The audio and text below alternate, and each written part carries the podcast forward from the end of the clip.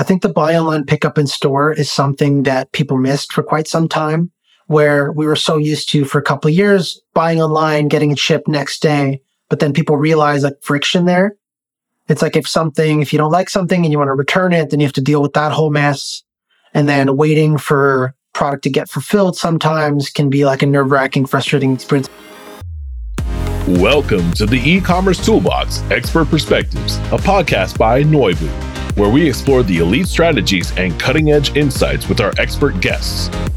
Get ready to propel your e commerce business to the next level with your hosts, Kailin and Philip. Welcome, everyone, to the e-commerce toolbox experts perspective. Joining us today, we have a entrepreneur with over nine different businesses that he started from retail to casual fine dining to fine dining to the business that we'll likely be spending a lot of our time talking about today, which is a very successful e-commerce business called Hobbiesville. Joining us today is Edmond Georges. Welcome, Edmond. Thank you for having me. And just to introduce Edmond to everyone, obviously Edmond's an entrepreneur, but at Hobbiesville, he's currently the president and CTO, so overseeing all the technical decisions, which is why I think our first question today is about e-commerce platforms so obviously you're operating in a competitive environment like e-commerce as a whole. And just for context for the, for the listeners, Hobbiesville is a place where you can buy Pokemon cards, Yu-Gi-Oh cards, and a lot of different collectibles. So obviously they're not manufacturing their own products. So when it comes to making technology decisions in such a competitive landscape, could you maybe talk to us about what some of those decisions were and why you made them? I think different considerations happen at different points in the kind of the revenue size of a business like when you first kind of get started, you're looking for like the easiest option to just get going and start selling, which, you know, we started on Shopify. My co-founder spent about six years working in the Shopify capital team. And so, you know, us being in Ottawa, Shopify was obviously the go-to option, easiest to kind of get going and easiest to kind of scale with. So that's kind of how we started. We really went with Shopify. And then the part that I think a lot of people miss is as you grow, you start to add in different functionality, whether it's like your search and filter, whether it's your loyalty program, whether it's even like, you know, bulk discounting. Shopify is kind of like the skeleton. And then you add on all these add-ons to be able to customize it to whatever you need in your industry. It makes sense. And as we look at your journey, you guys started during COVID. You were a pure play e-commerce. Obviously, brick and mortar wasn't super hot during the COVID, especially during the lockdowns here in Canada. Could you maybe talk to us a bit about your journey where you're more of a pure play retailer that's now started to open up brick and mortar stores? So maybe walk us through some of those thought processes and kind of what your plan and journey's been there. So we kind of got our start uh, early summer 2020 when uh, nobody really knew kind of what was happening in the world. Everyone was kind of trapped at home. And so Logan kicked off the Shopify store and wanted to see if he could, you know, sell some products that he found in an old basement, his parents' basement. And so we launched online, essentially proved the concept, and we were able to identify pretty early on that there was about to be a surge in that market, given that like no one is going back to the office anytime soon. So step one was get online, start selling. And then when we first started chatting about it, one of the first questions I asked him was, well, what are the limiting factors right now that are preventing you from really, you know, going big? And one of the questions was around in our industry, having a brick and mortar location is critical for you to be able to sell certain products. So they want to deter basement resellers. They want to deter scalpers. So what they do is they say, in order for you to sell, let's say hockey products, you need to be open for X amount of days a week, X amount of hours a week. You have to meet certain conditions in terms of how the store looks and all that. So that's kind of what pushed us to open that first location. And then funny enough, we opened that first location in Kemptville and then lasted there about, I think it was like 10 months or 11 months, outgrew the infrastructure there. It's not that we outgrew the store, we actually outgrew the infrastructure. So Canada Post couldn't pick up our orders anymore. They couldn't take our orders. We we're just like shipping out too much and they just didn't have the manpower to get it all out. So during like the holiday period, we'd like show up multiple times a day with like a truck full of orders and they, what are you guys shipping out? Like, what is all this stuff? And so we got to Ottawa and then now we're kind of hitting that limit a little bit with our Ottawa infrastructure in terms of fulfillment too. That's really interesting. I didn't realize that with certain suppliers, that to your point, they don't want basement scalpers. So they want to make sure that there's a certain level of infrastructure at the brand level to be able to supply you with the products. how have you seen that impact your digital business? Um, like, for example, I know that you guys have recently just opened up a store in Toronto as well. Like, are you seeing that signage drive further digital traffic and purchases as well? Or what's the impact on that? So, our goal is to strive to be almost always 90% online, 10% in store. And then as we scale revenue, obviously, like future locations would continue to be an important part of that.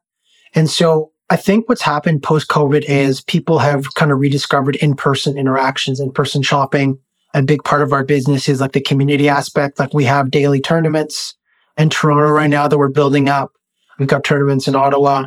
And I think the buy online pickup in store is something that people missed for quite some time, where we were so used to for a couple of years buying online, getting it shipped next day. But then people realize like friction there it's like if something, if you don't like something and you want to return it, then you have to deal with that whole mess. And then waiting for product to get fulfilled sometimes can be like a nerve wracking, frustrating experience. Like you want it tomorrow, but then now you need to wait like two days for it to get fulfilled and then two to three days for it to ship. And then the package gets lost in the mail. So people are kind of like the hybrid approach where they can like shop online, see what they like, and then either order online, pick it up in store, or they can be like, you know what, I'm going to be in that area on the weekend. Let me pop by the store and go pick it up and see what else they've got.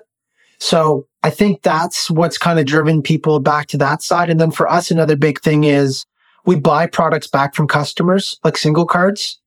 If a customer wants to send us cards, it's difficult for them to like want to ship them to us for us to evaluate them. And then if we don't agree on a price, then shipping them back. Like there's some friction in that process. So us opening in Toronto just kind of unlocked that world where we've got millions of people that can actually now physically interact with the store in like a low commitment kind of way. So that's been a huge kind of growth for us. And then the next physical move for us is I'm starting to shop around for opening a store in New York. Cool. That's really good. And obviously we chatted from a high level about the growth. So between COVID and now, you guys have hit over eight figures in revenue. So you guys are growing really quickly talk to me a bit about did you guys raise a lot of money to do that? Have you done it kind of bootstrap profitable? I chatted in our first episode with John Merris from Solo Brands and Solo Stove, and they were profitable for a very long time um, before raising uh, capital and eventually IPOing. So maybe talk to me a bit about how you and your co-founder Logan are looking at that and how you look at growth and capital efficiency and all those things. From day one, kind of part of our ethics was to scale responsibly. I think that we saw the end of an era where people, all people cared about was like top line revenue. And it was like, as long as we're growing and we're growing fast, then we will continue to be able to get money to fuel burn and to inevitably hit this future tier of profitability. And so we never really followed that philosophy. We've been pretty much bootstrapped since day one. We've never completed a fundraise. I would say like leverage debt strategically. I think a lot of people have a misunderstanding of like what debt really means. And once you start to get into a more mature kind of financial model where you can work that into your margins, then you can leverage other people's money to essentially grow at a profit. And so we've never had to fuel burn. We've always been profitable since day one and continue to do so. Once we kind of cleared that first 24 month cliff, that 24 month cliff really is most traditional lenders want to see about 24 months of financial runway to be comfortable with lending money out, especially in larger amounts.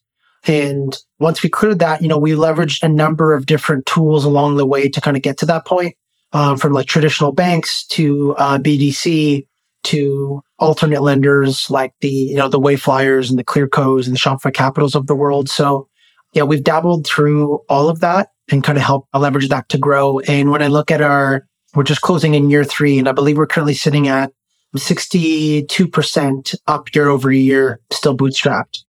Those are really impressive numbers given that like a lot. And I think if you guys, to your point, would have raised a bunch of money and like pulled forward demand, you'd probably be sitting in a year over year flat or decrease in demand. Cause as we know, macro is not exactly where it was 12 months ago, especially not on kind of luxury items or the space that you're sitting in right now. That's really good advice. I also want to really kind of double click into the omni-channel technology aspect of it as well. So obviously you have a lot of moving parts, right? You have your online store, but then you have someone who comes in, they have a card that needs to then get priced, put into the inventory. Like, how have you been able to architect all of that? And you don't have to name vendors or anything, just like strategically, like, have you been able to leverage your background in technology and operating to really like architect that so it is seamless.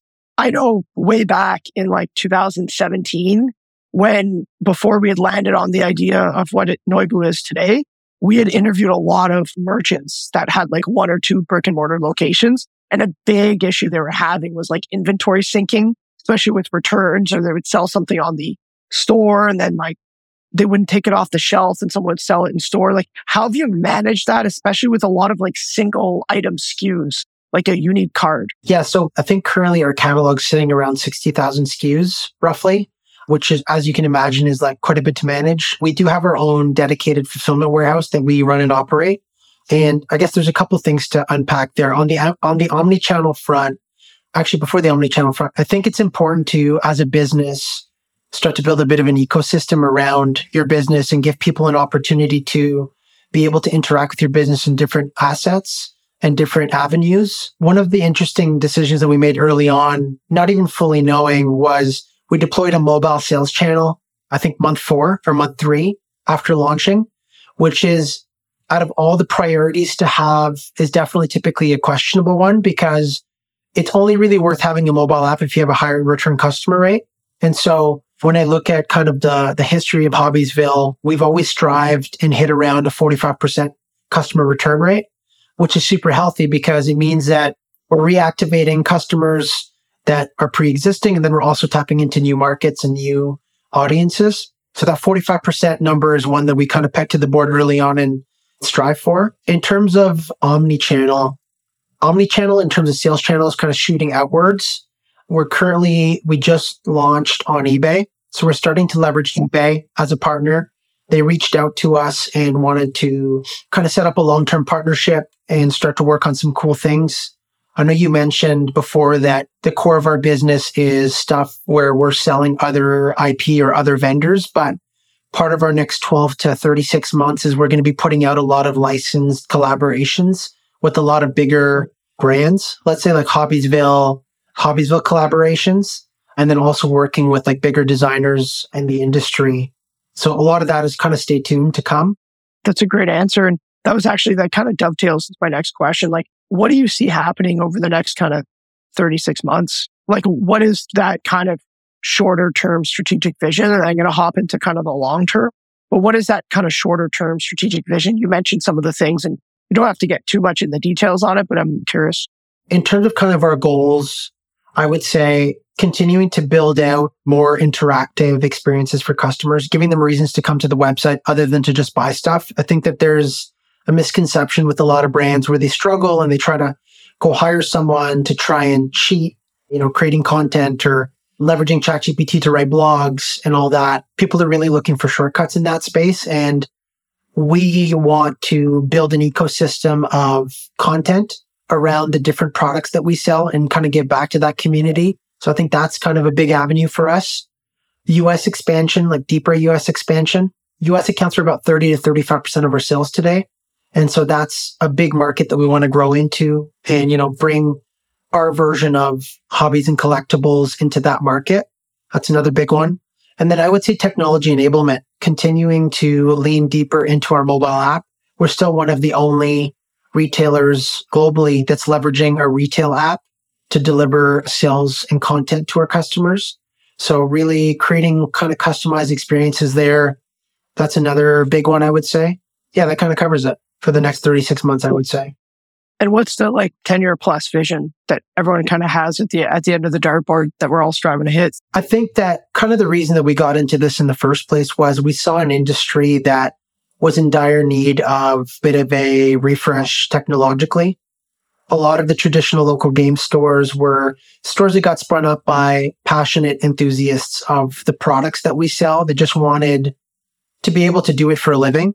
And then what kind of helped us grow is we identified that there was an opportunity to bring a lot of the typical direct to consumer playbook stuff and bring it into this industry. And so we acquired market share strictly off the fact that we had a more modern D2C e-com experience. We were one of the first to launch a mobile app and kind of continuing to lean into that. I think that there's been a lot of cool collaborations and creations that have happened in the fashion space when it comes to collaborating with designers and in anime type brands. So we're going to be bringing a lot of that. I would say some of what's pretty common in the fashion world. I think we're going to try to bridge that gap into the ecom slash anime world. Kind of stay tuned on that. In one of the, like some of the last few podcasts that I've uh, recorded, we talked a lot about the importance of fulfillment, packaging for D2C brands specifically, because to your point, well, actually now it's a bit different for you guys because you have brick and mortar. But prior to that, really the customer journey is effectively heavily dictated through fulfillment, packing, getting the item there, making sure Canada Post or whatever postage service doesn't lose it. My question's around the fulfillment. Like, what have you guys done on the fulfillment side to A, ensure that you're not eroding your margins, but more importantly, to make sure that your customers aren't getting like a fragmented experience? I think it's definitely been a challenge, just like it has for any brand. I think the tone was set early on by the unsustainable service level that, let's say, Amazon originally delivered on. And that kind of programmed customers to be very demanding in a sense where they really wanted it available next day for free, free returns, you know, just that top tier. And so since that initial kind of big COVID Amazon push, I think that even Amazon has scaled back that service level. And it's a lot more common now to see, you know, one to two days fulfillment time and one to three days, even on Prime. So early on, really, we put in a lot of emphasis on trying to be as responsive as possible when it came to answering customer requests, being more proactive with automated flows that let the customer know like, where it's at within its journey. One of the challenges in our industry is we do a lot of pre-orders. So sometimes a pre-order might launch 90 days in advance and a customer might have a retail product that's currently available with a pre-order product that only comes out within three months. So we've launched a couple of automations on that side around, you know, we leverage Gorgias as our support desk. So we allow customers to be able to check the status on that order and kind of see where it's at. And then we set up some flows that kind of notify them and kind of answer the questions before they have them. Something around, well, I ordered a retail product and there's a pre-order product. Am I going to get them separately or at the same time? So whenever we, you get your order confirmation, you know, it clearly states in there, frequently asked questions, am I getting them at the same time or not?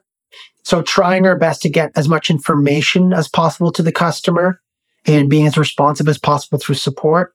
I think as long as the expectation is set that most customers are pretty reasonable and understanding, other than the ones that obviously are trying to, let's say, abuse a certain policy. I think most people are pretty fair and understanding as long as they know what they're getting into.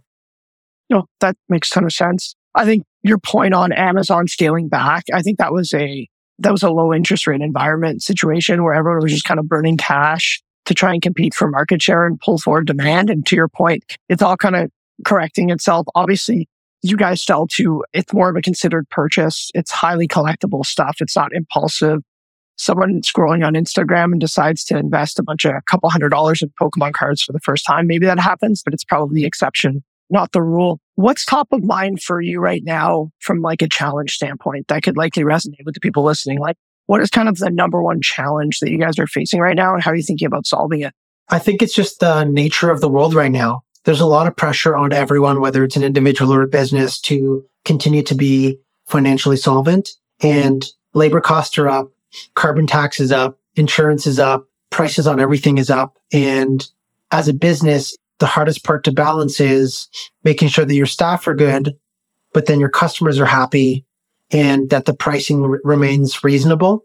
And so I think in some cases, the tighter that people's budgets get, the more financially conscious that they are. And so that's, I would say, the hardest part of being kind of a, an entrepreneur or small business owner in 2023 is like that financial balance.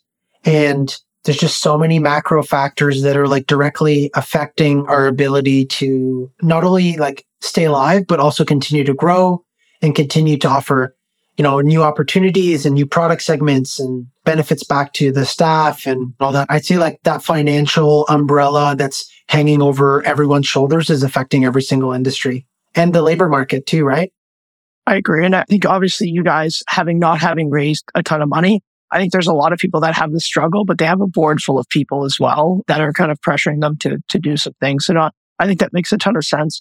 Getting into my last question as we look to wrap it up, we didn't touch on that. You have a pretty impressive, extensive background in cybersecurity.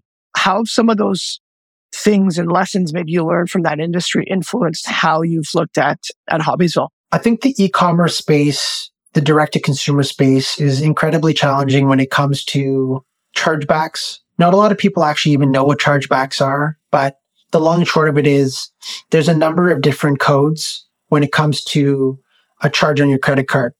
If you open your credit card statement and there's a charge that you don't recognize, you can call your bank and say, I never ordered this. This is fraudulent. And then the bank goes and does the due diligence. And then what happens is they actually pull that money out of the bank account of the merchant that processed the transaction. So as a Shopify merchant or any kind of e-commerce merchant, you're required to not only be a business expert, a finance expert, an HR expert, you're also required to be a technology expert that also understands fraud and risk and cybersecurity. So as a merchant, you get a lot of information or sometimes minimal information when an order is placed, and you're expected to make an educated guess on whether or not you should actually ship this order. And so my background in cybersecurity is what we kind of always leverage in terms of understanding the information that's presented to us. So if an order comes through and it says this individual is 200 kilometers away from their billing address and the delivery address doesn't match the billing address and they're leveraging a proxy that is in New York City, but the order is getting shipped to Toronto and it's getting shipped to a PO box. That might mean something to me, but it might not mean something to the next merchant who's just a regular merchant, sells candles online, set up a Shopify store. And so what we've done internally is we have defined playbooks when it comes to identity verification and verification of delivery address and billing address. So we've got, you know, a number of things that we've done internally just to kind of validate that, but it's still a challenge and something that we deal with daily. I'd say the biggest trend that's popping up now is uh, a chargeback for a code called items not as described. There's no explanation behind it. It's just a customer can just say, not as described.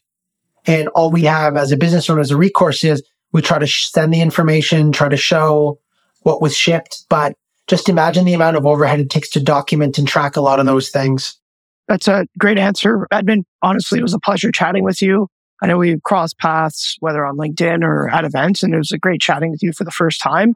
I uh, really appreciate it. I'm sure everyone listening did as well. And thanks and best of luck with Hobbies on the report. Appreciate that. Thank you. The e-commerce toolbox expert perspectives is brought to you by Noibu. To find out more about Noibu and how we can help you debug your e-commerce site and rocket your revenue, visit www.noibu.com. That's N-O-I-B-U.com. And then make sure to search for the e-commerce toolbox expert perspectives on Apple Podcasts, Spotify, Google Podcasts, or anywhere else podcasts are found and click subscribe so you don't miss out on any future episodes. On behalf of the team here at Noibu, thanks for listening.